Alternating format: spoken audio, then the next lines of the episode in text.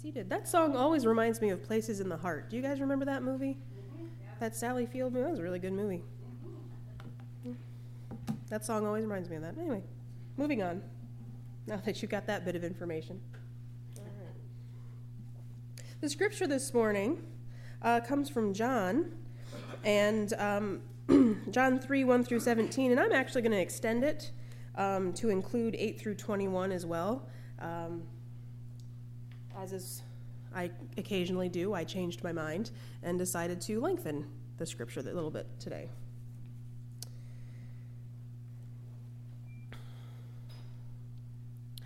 Now there was a Pharisee named Nicodemus, a leader of the Jews. He came to Jesus by night and said to him, Rabbi, we know that you are a teacher who has come from God, for no one can do these signs that you do apart from the presence of God. Jesus answered him, Very truly, I tell you, no one can see the kingdom of God without being born from above. Nicodemus said to him, How can anyone be born after having grown old? Can one enter a second time into the mother's womb and be born? Jesus answered, Very truly, I tell you, no one can enter the kingdom of God without being born of water and spirit. What is born of the flesh is flesh, what is born of the spirit is spirit. Do not be astonished that I say that I said to you, you must be born from above. The wind blows where it chooses, and you hear the sound of it, but you do not know where it comes from or where it goes. So it is with everyone who is born of the Spirit. Nicodemus said to him, How can these things be? Jesus answered him, Are you a teacher of Israel, and yet you do not understand these things? Very truly I tell you, speak we speak of what we know and testify to what we have seen, yet you do not receive our testimony. If I have told you about earthly things and you do not believe, how can you believe if I tell you about heavenly things? No one has ascended into heaven except the one who descended from heaven, the Son of Man. And just as Moses lifted up the serpent in the wilderness, so must the Son of Man be lifted up, that whoever believes in him may have eternal life. For God so loved the world that he gave his only Son, so that everyone who believes in him may not perish, but have eternal life. Indeed, God did not send the Son into the world to condemn the world, but in order that the world might be saved through him. Those who believe in him are not condemned, but those who do not believe are condemned already, because they have not believed in the name of the Son of God. And this is the judgment that the light has come into the world, and the people loved darkness rather than light because their deeds were evil. For all who do evil hate the light and do not come to the light, so that their deeds may not be exposed. But those who do what is true come to the light, so that it may be clearly seen that their deeds have been done in God. The Word of God for the people of God.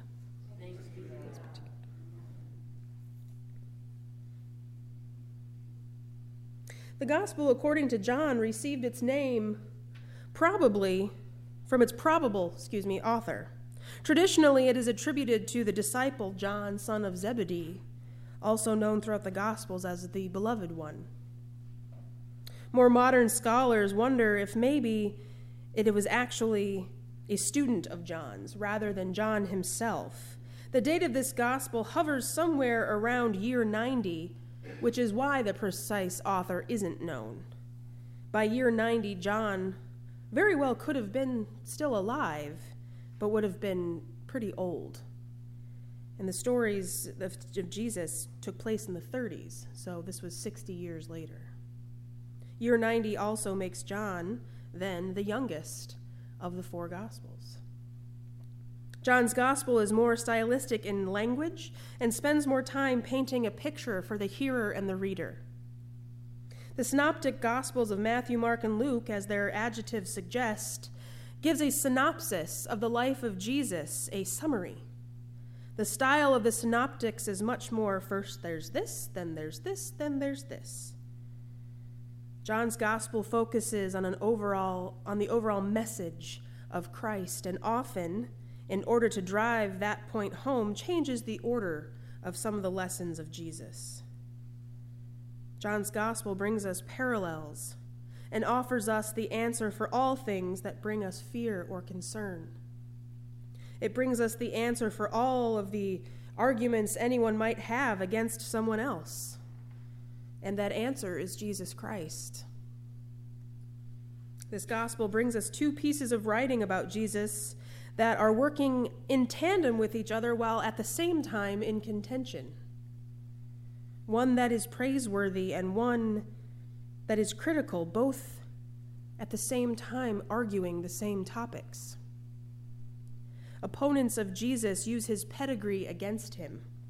They know that he comes from Nazareth in Galilee, which is a very insignificant place. They know that his father is a peasant. He's never had a formal education. He deceives and violates the law. He died the death befitting a sinner. But those that knew him, those that believed in him, knew that his geography was much more than Nazareth. It was the it was God's heaven, God's world. He was the son of the heavenly Father. His education came from God's instruction on what to say and what to do. His actions were virtuous, acting in obedience, courage, and justice.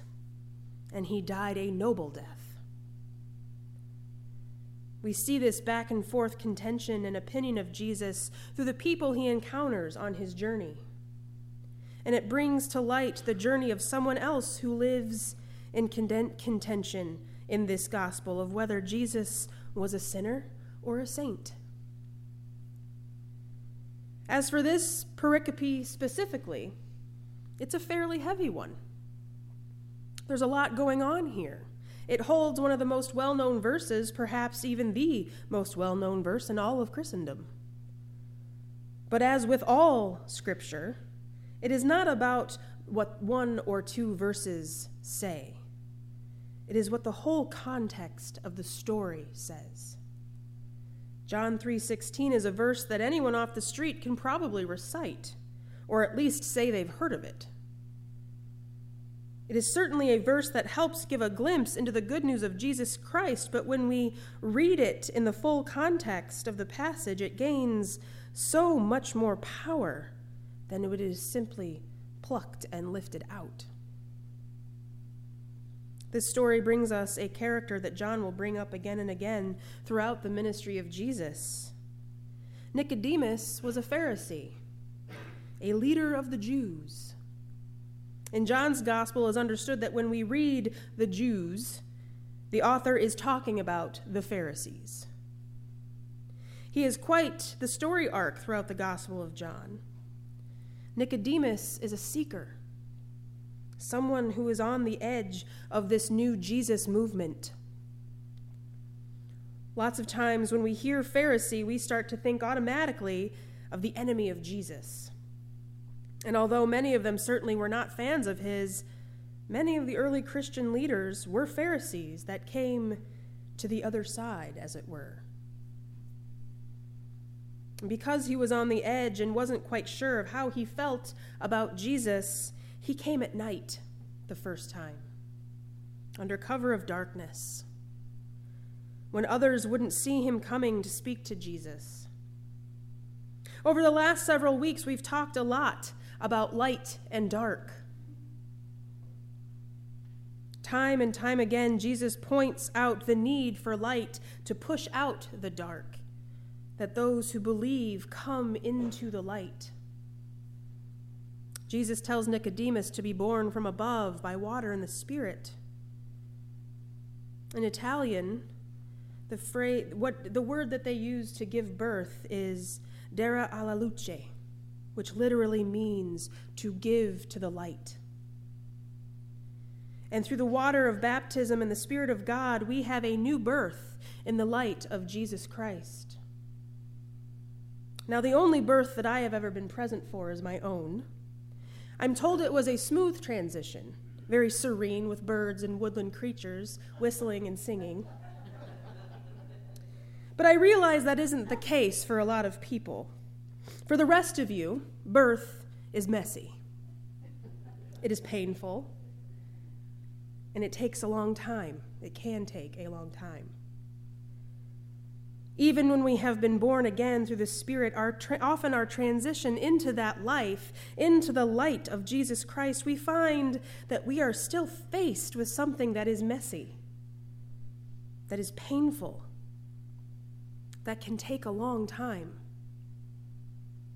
When we come into the light, we begin to heal. And as we've talked about before, healing can be painful, but necessary in order to become what God wishes us to become. We are well into our season of Lent, in which each of us is charged with looking inward and coming to terms with our own mortality and our own shortcomings. It is a time when we can decide if we see Jesus as a, quote, sinner or saint. It is a time when we can continue to be seekers and come out of the darkness toward the light of Jesus Christ. Jesus gives us a little frustration in this passage. It isn't anger, it isn't condemnation, it's simply a little frustration. As a leader of the Jews, Nicodemus has the answers that he seeks right in his teachings and information. It's sitting right there. He knows the truth. Often, when we are faced with a decision or faced with new information, we overthink it. We cannot see, as it were, the forest for the trees. When we read Scripture in its full form and when we listen to the Spirit of God in our lives, we can begin to finally recognize that we already have what it takes to do everything we need to do. Through our lessons in Scripture, through sermons, through classes, we know that what we seek is a stronger relationship with God and eternal life. We do not need to look far for that relationship or that eternal life. And through all of these lessons and discernment, we start to see that what we do not have to wait for is the eternal life. We do not wait to we do not need to wait to be in the kingdom of heaven because we are already living in it. When we live a life with Christ, we are living into our eternal promise. When we enter into the light of Christ, we strengthen ourselves in relationship with God and with others. When we turn away from the darkness, all that we fear is left behind. In the shadows, where it can no longer harm us. Through Jesus Christ, we have been reborn, given to the light. Nicodemus came to Jesus under cover of darkness to avoid being seen, to avoid harassment from the other Jews.